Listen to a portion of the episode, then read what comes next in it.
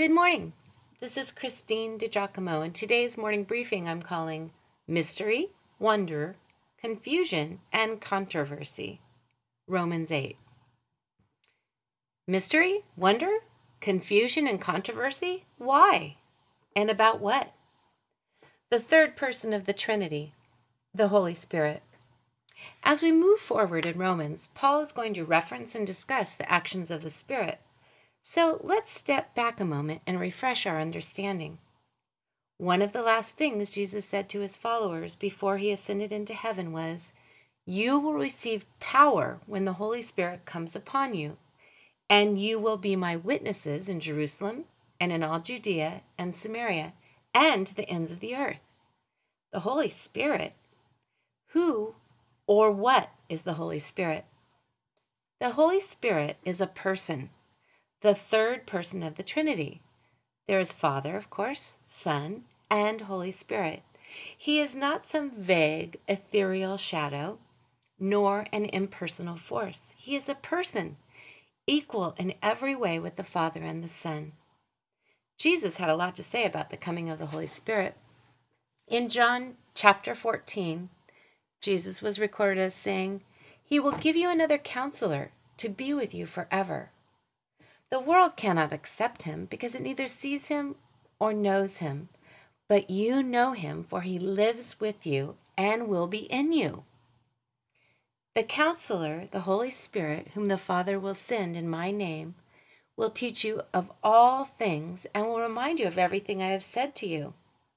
And then he makes this statement, Jesus does Unless I go away, the counselor will not come to you. But when He, the Spirit of truth, comes, He will guide you into all truth. He will not speak on His own. He will speak only what He hears, and He will tell you what is yet to come. He will bring glory to me by taking from what is mine and making it known to you.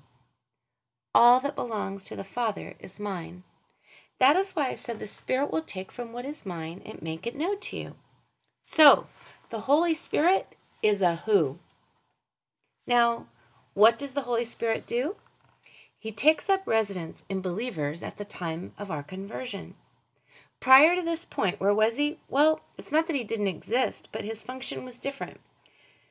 Um, prior to what was recorded in the New Testament, the Holy Spirit only empowered specific individuals for specific purposes. Jesus is telling them in Acts 1, verse 8, that each of them will receive the gift of the Spirit which is amazing. So, what does the Holy Spirit do? The Holy Spirit breathes new life in us, initiates power for change in character, behavior, such as the fruits of the Spirit. You know, love, joy, peace, patience, kindness, goodness, faithfulness, gentleness, and self control. The Holy Spirit brings conviction and also comfort. The Holy Spirit is like sinew, it unites the Christian community, creates a bond between brothers. The Holy Spirit equips believers with gifts. If you don't know what those are, you can look them up in 1 Corinthians 12 and Romans 12 and 1 Peter 4 and Ephesians 4, and the gifts are listed there. The Holy Spirit gives guidance and direction through promptings. The Holy Spirit helps us to be effective witnesses. And finally, the Holy Spirit intercedes for us.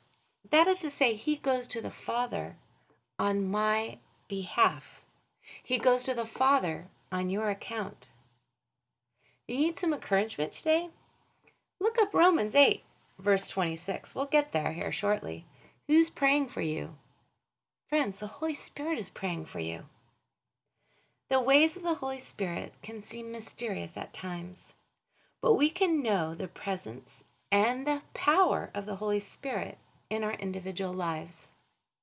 Look over the above list, the things we just talked about. Do you feel like you have power to witness and a desire to share the love of the Lord with others? Do you believe that you've been gifted? Do you feel His guidance and direction in your life? Is the Holy Spirit alive and working in you? And if not, what force drives your life? If you'd like to see this, you can go to pastorwoman.com, click on Morning Briefings, and the title is Mystery, Wonder, Confusion, and Controversy.